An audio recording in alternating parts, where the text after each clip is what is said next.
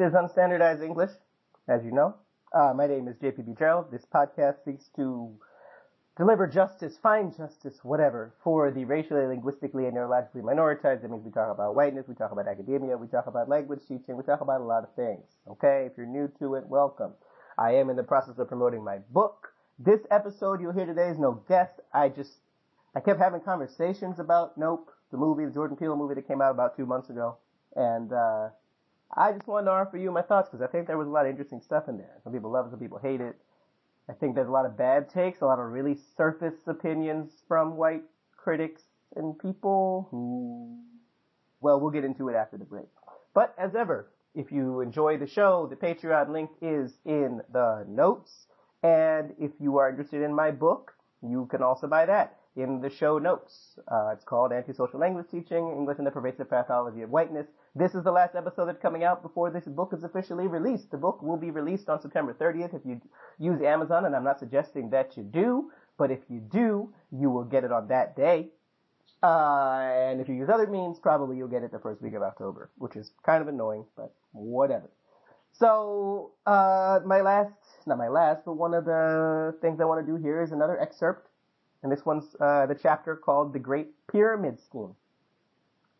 I debated what to title this chapter, which is essentially a description of how whiteness has been defined and constructed and how that history ties into a present day discourse that projects its interests. I considered calling it defining whiteness, but I thought that was too narrow as though, although the language used is central to the discussion, invoking a mere denotation is not broad enough to encompass the work that went into creating this system. I thought of the whiteness project, as that does convey that its construction was intentional and the fact that it is ongoing, but it does not imply deceit or harm. I had to ask myself what I was really trying to say in this chapter. I thought of my own experience in school being singled out for various academic achievements as a black face in white spaces and how it's positioned quite explicitly as an exception to my race. I studied French and Latin and I was groomed as a future captain of the universe to the point where both the head of my school and my classmates joked about how excited the most exclusive universities would be to accept someone like me, except they weren't really joking.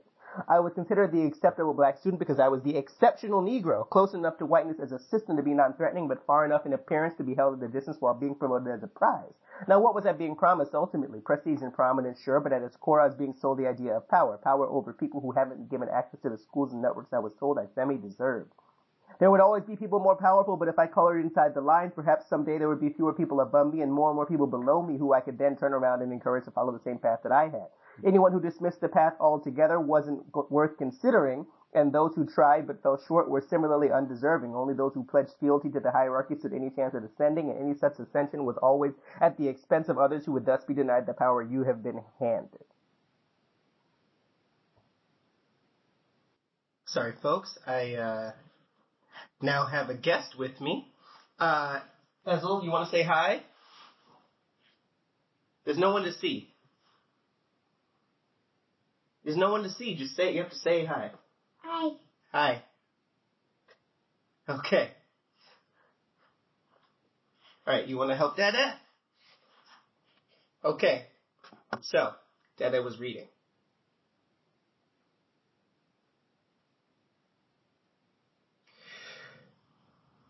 When I thought of the best way to describe whiteness and the way it had been sold to me, despite rarely being named as such, uh, I consulted the numerous metaphors that have been used in literature, many of uh, many of which remain accurate and resonant, many of which I will cite below, but in my opinion, when searching for the best way to evoke the sheer confidence game at play, one that empowers a few while convincing the masses that their power is waiting just around the corner, so long as they convince anyone they know to also buy in, I could think only of the sad stories I've heard of friends and acquaintances who were convinced to buy thousands of dollars of terrible products that they could never offload to others.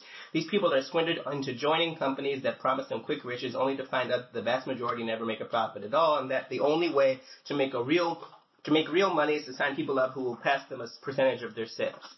There are examples around the globe, and these scams leave untold financial devastation in their wake. You can cut, you can stay as all right. I've watched Friends. He left. He found me boring. My, my son thinks I'm boring. Okay. I've watched friends fall for these plots with empathy rather than Schadenfreude, though, because I once believed in a much more prevalent scam, one that will give you precisely nothing, even if you are willing to sacrifice everything and push others down in the process. Simply put, whiteness is the, perhaps the world's greatest example of multi-level marketing, a massive pyramid scheme, but unlike the companies stealing from put upon individuals and families, there's no single CEO laughing all the way to the bank.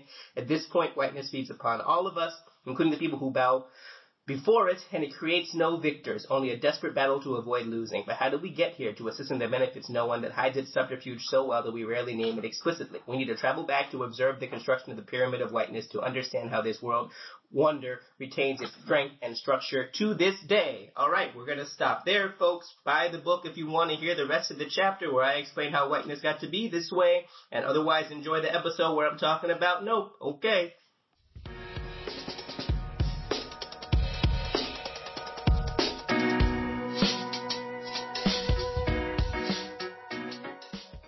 So I just listened to the beginning of the episode. I don't usually do that because um, I'm usually just here talking to somebody.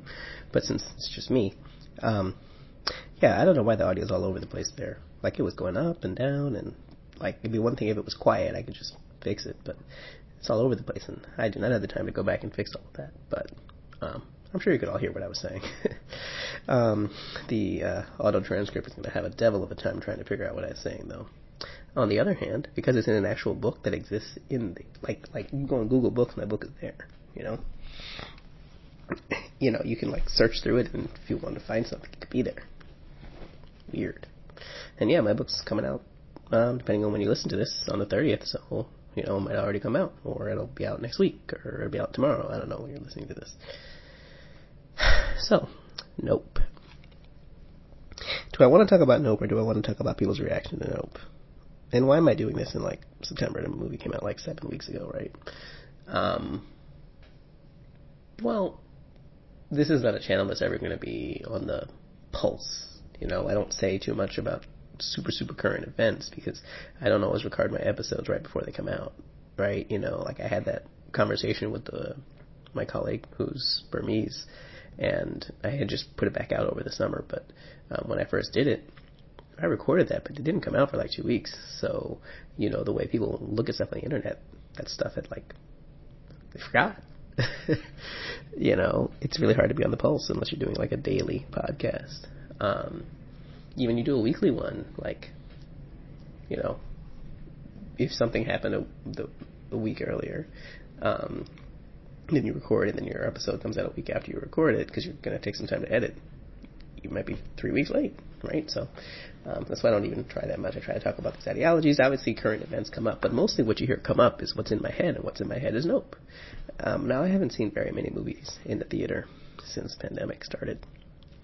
Um, by the way, when people say post-pandemic, they're wrong, but also it depends on what you mean by pandemic. If you mean since the pandemic has started, sure, but I think a lot of people don't want to spend the extra time to say since the pandemic has started. Some people are trying to pretend it's over, but anyway, so um, since the start of the pandemic, um, for obvious pandemic-related reasons, but the more prevalent reason is, you know, having a small child. I can't just be out.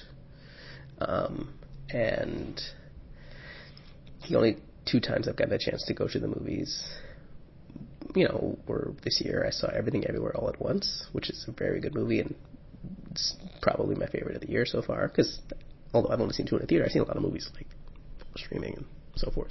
Um, and but then I saw Nope. Both of them I saw on days off work, like fully off, right? Like I took the day off because a holiday is not a day off because Ezel is home. I mean, you know, I love the kid. He's struggling to sleep tonight, so there's that. But um, that's not a day off. but when I changed jobs in April, during that week, I made sure that I saw my first movie since I think the last movie I'd seen was Parasite, which was like it was also like it's gonna be hard to top that when I go back to the theater, you know.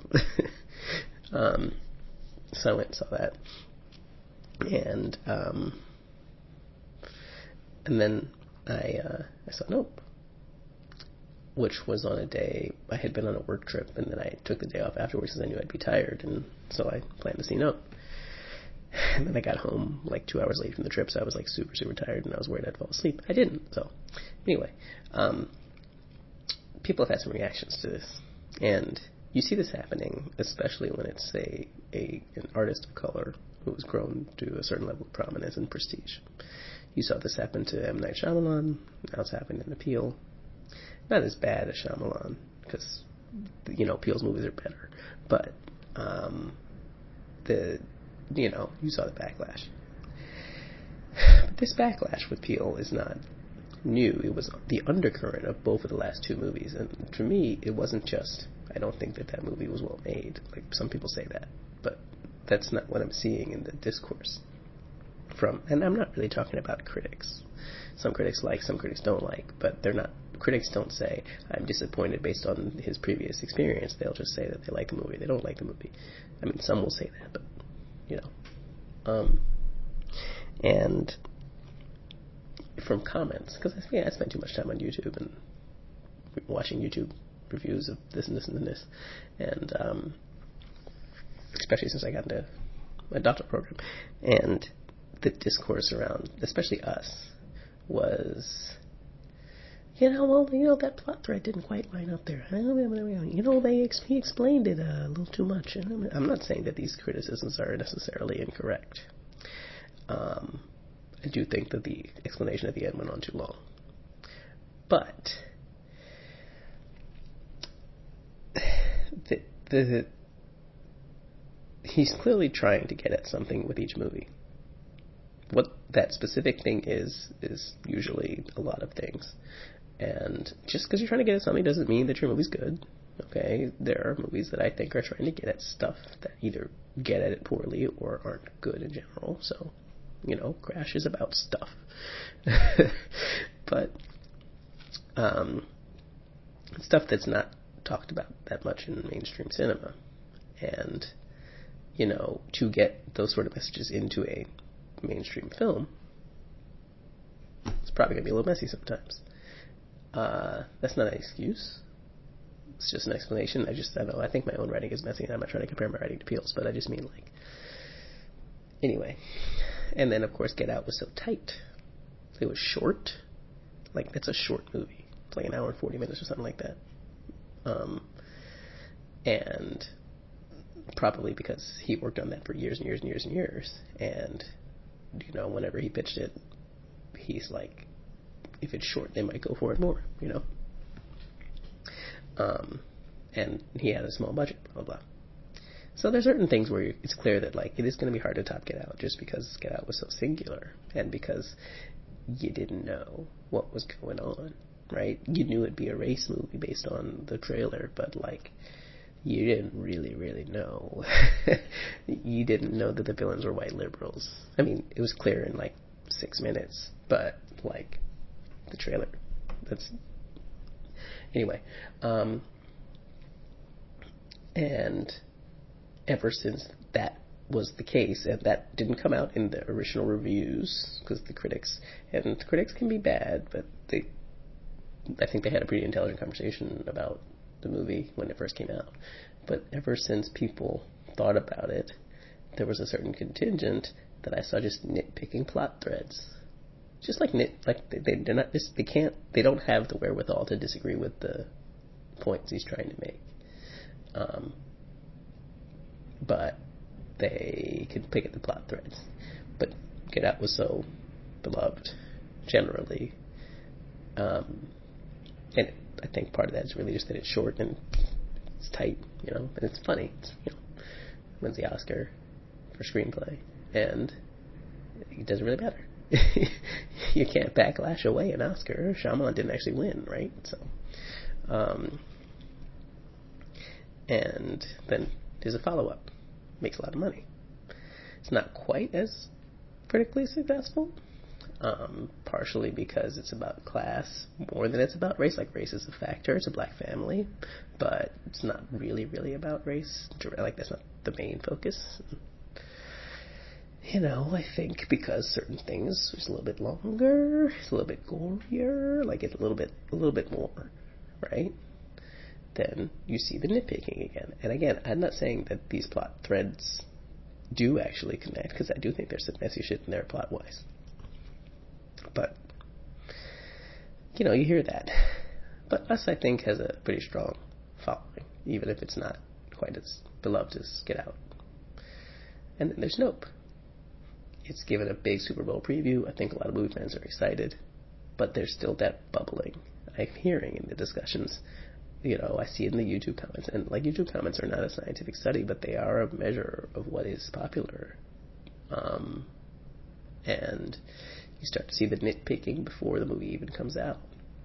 And then, because this movie, more than any of the other movies, has two distinct, interconnected, but distinct plots,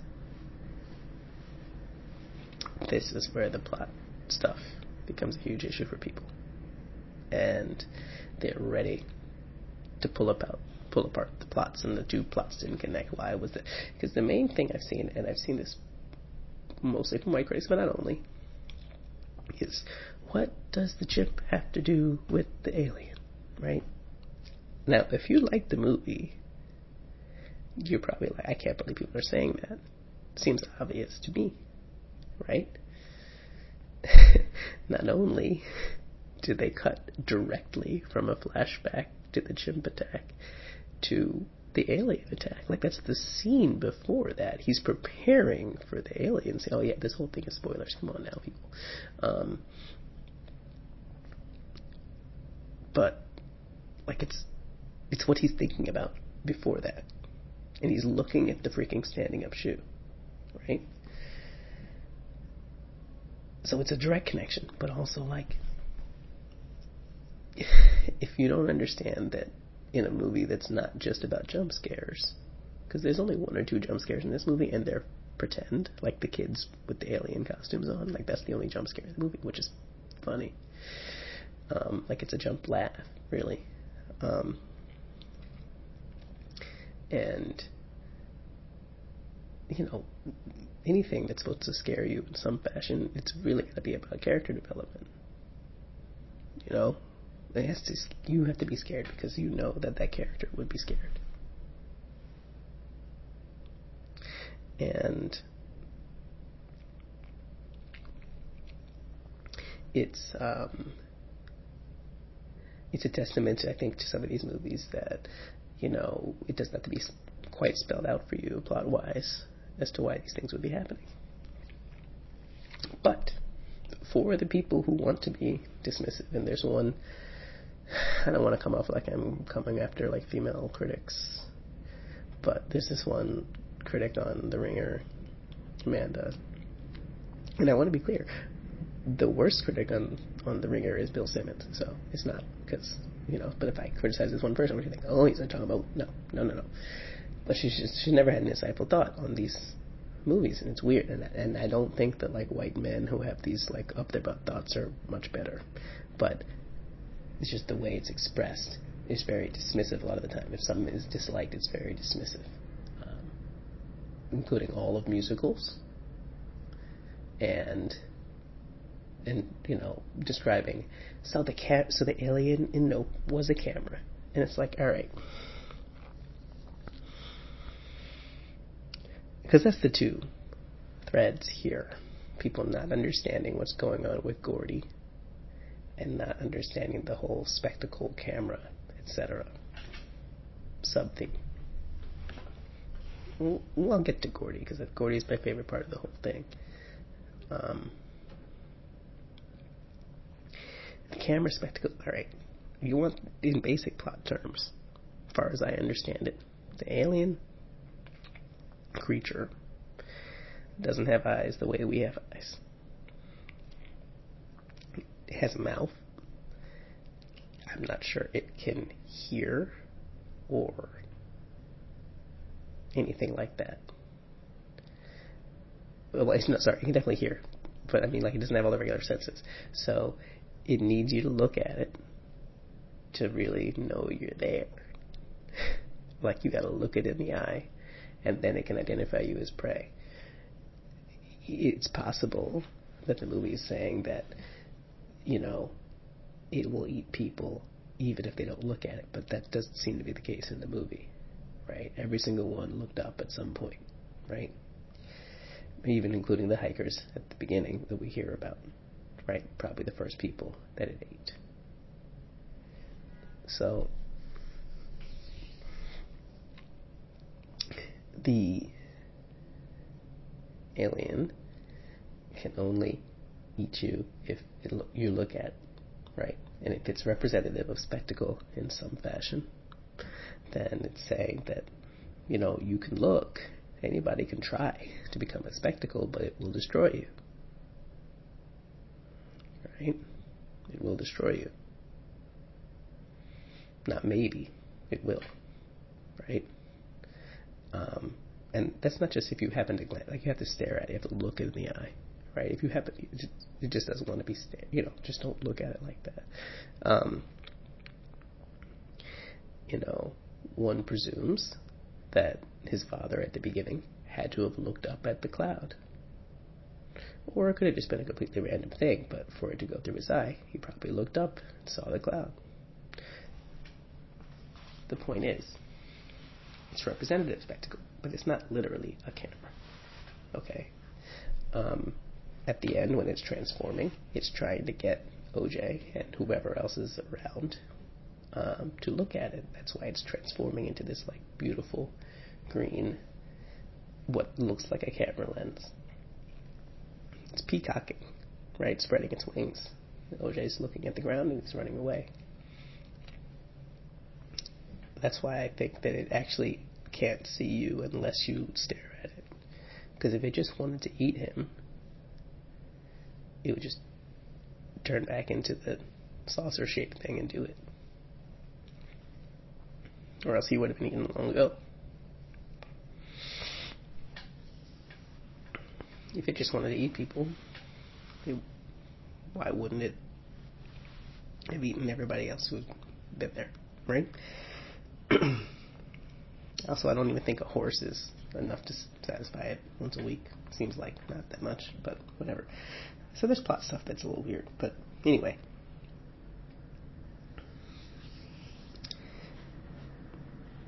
That's and you know there's a, this with the spectacle with their family being exploited and the you know the ancestor being the first film person who um yeah first film person I guess and no one knowing who that is, but they know that it's in their blood, and they've always been sort of a little bit adjacent to spectacle, and it's kind of eaten them up. Even before her, their dad dies, it's you know things aren't really going well for the ranch, right? He has a good reputation, but they're not rolling in it.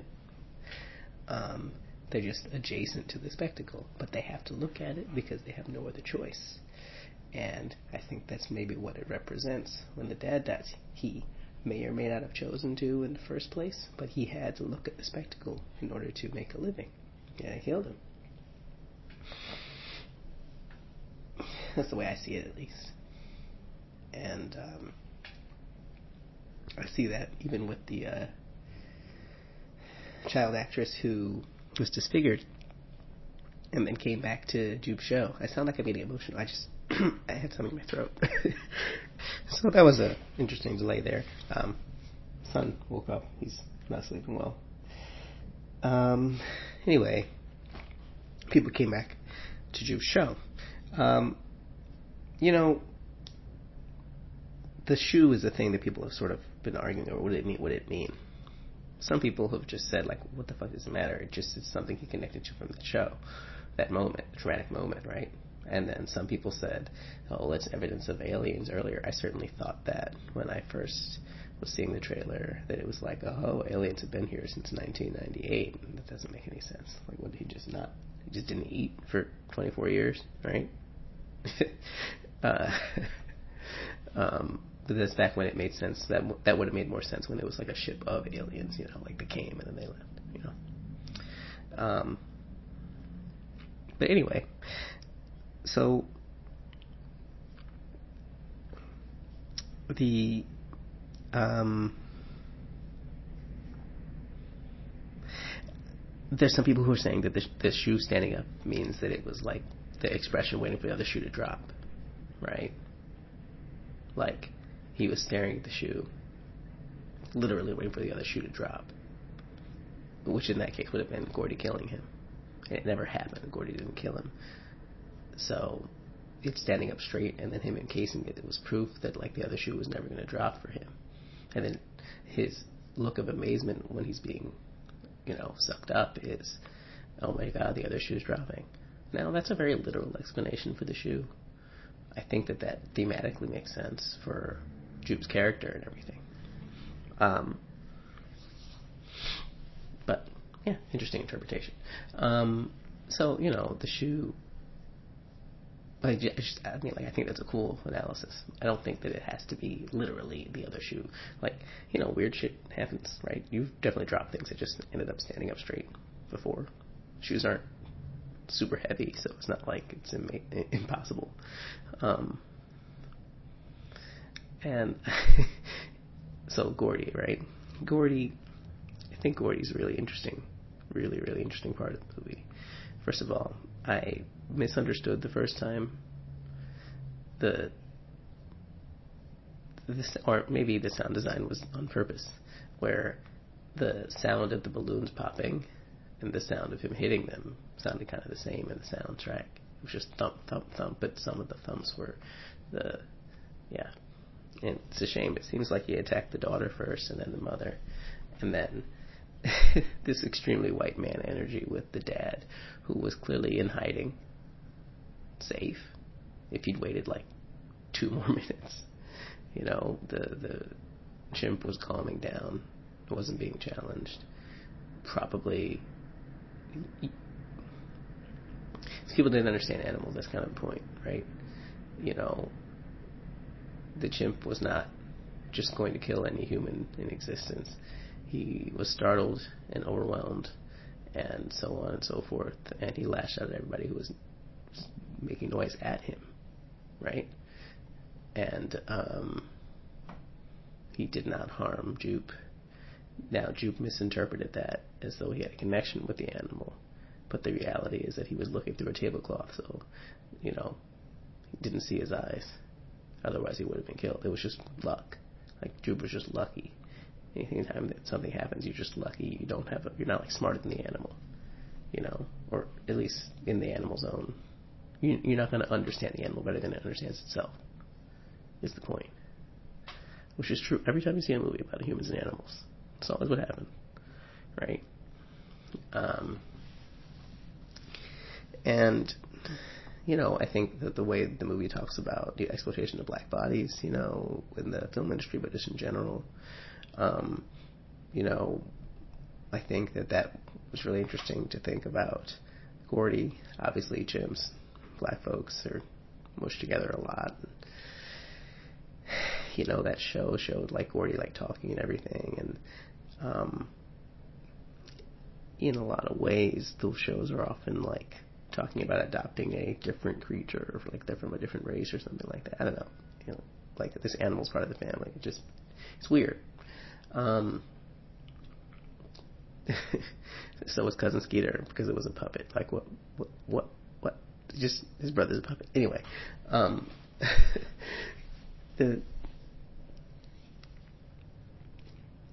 I think the the Gordy part is the most interesting part of the movie.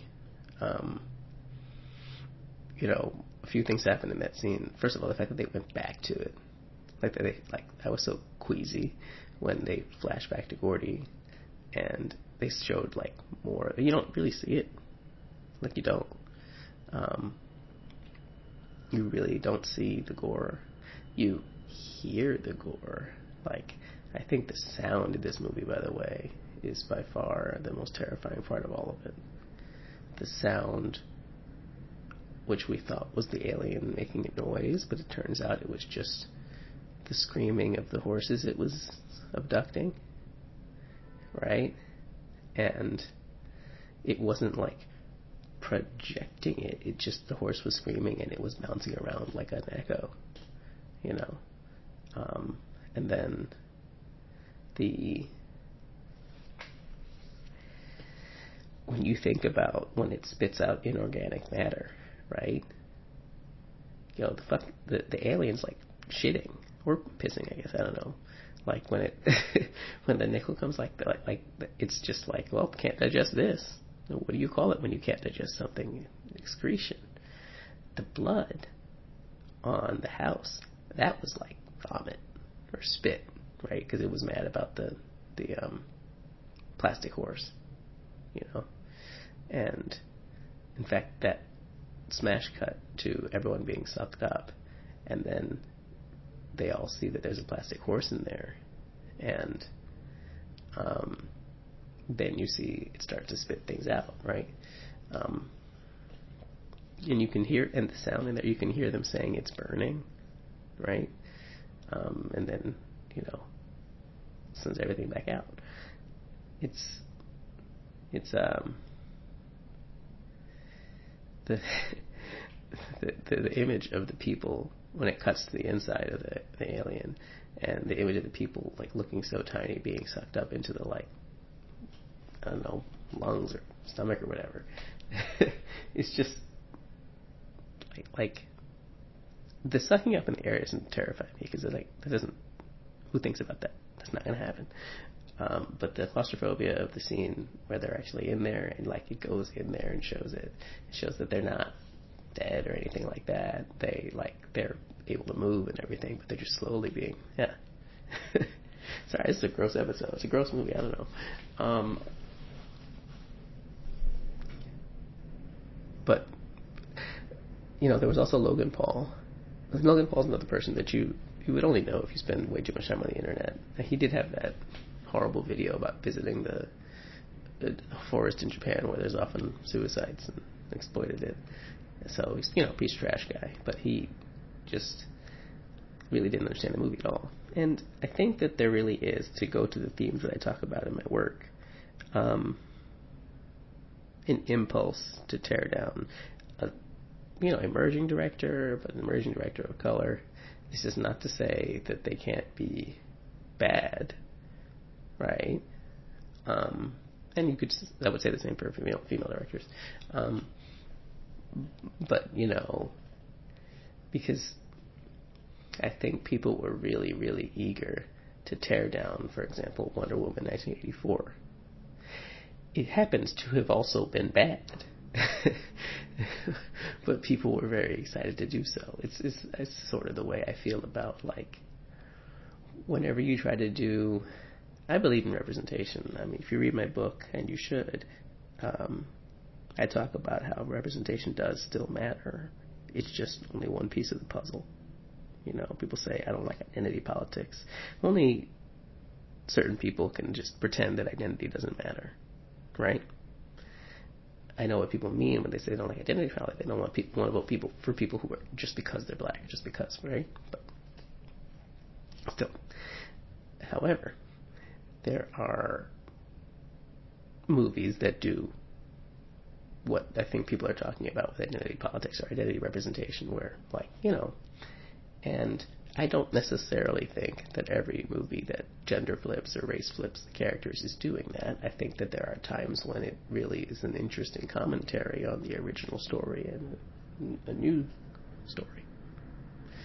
Um, for so, I think, well, this isn't gender flipping, but you know, the new League of Their Own show does, does a really good job of this. It didn't, it didn't flip the genders; they're still women, but um, it, I guess, explicitly queerified the story, right?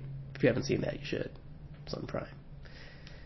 Um, and that's interesting commentary on the story because the other one was like some coding.